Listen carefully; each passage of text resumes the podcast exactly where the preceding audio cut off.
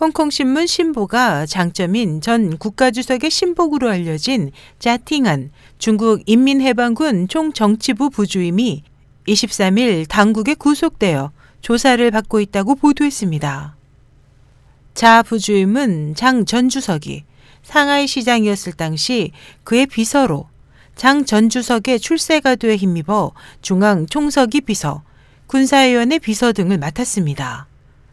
개혁지향의 월간지 염황춘추 최신호는 부패 등으로 이천육년 무기징역 판결을 받은 왕서우의 전 해군 부사령관의 후원자가 장쩌민 전 국가주석의 전 비서였던 자팅한 부주임이었다고 시사해 화제를 모으고 있습니다.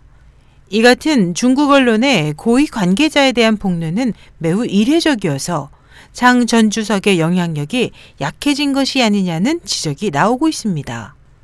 최근 들어 장 전 주석의 신변이 계속 흔들리고 있습니다. 십구일 베이징 청년보의 웨이신에는 장 전 주석의 장남인 장맨헝이 그간 맡아온 다양한 사업들이 열거됐습니다.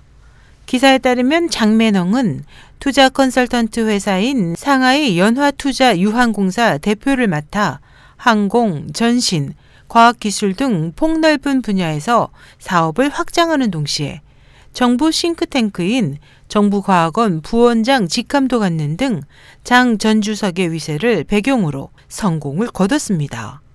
올해 일월 장맨헝은 정년을 이유로 중국과학원 상하이 분원장에서 퇴임해 장쩌민 세력의 쇠퇴가 가속화될 것으로 보여지고 있습니다. 저룽강 전 최고지도부 구성원의 실각이 공식 발표되기 전에도 역대 비서가 체포되어 중국 언론에 저우룽캉과 그 일가의 경력과 부패상을 집중 보도한 기사가 게재된 바 있습니다. 장 전 주석의 경우도 같은 구도를 보이는 가운데 이들의 부패에 대한 조사가 이미 시작됐다는 견해가 이어지고 있습니다. 에스에이치 희망성국제방송 임소연이었습니다.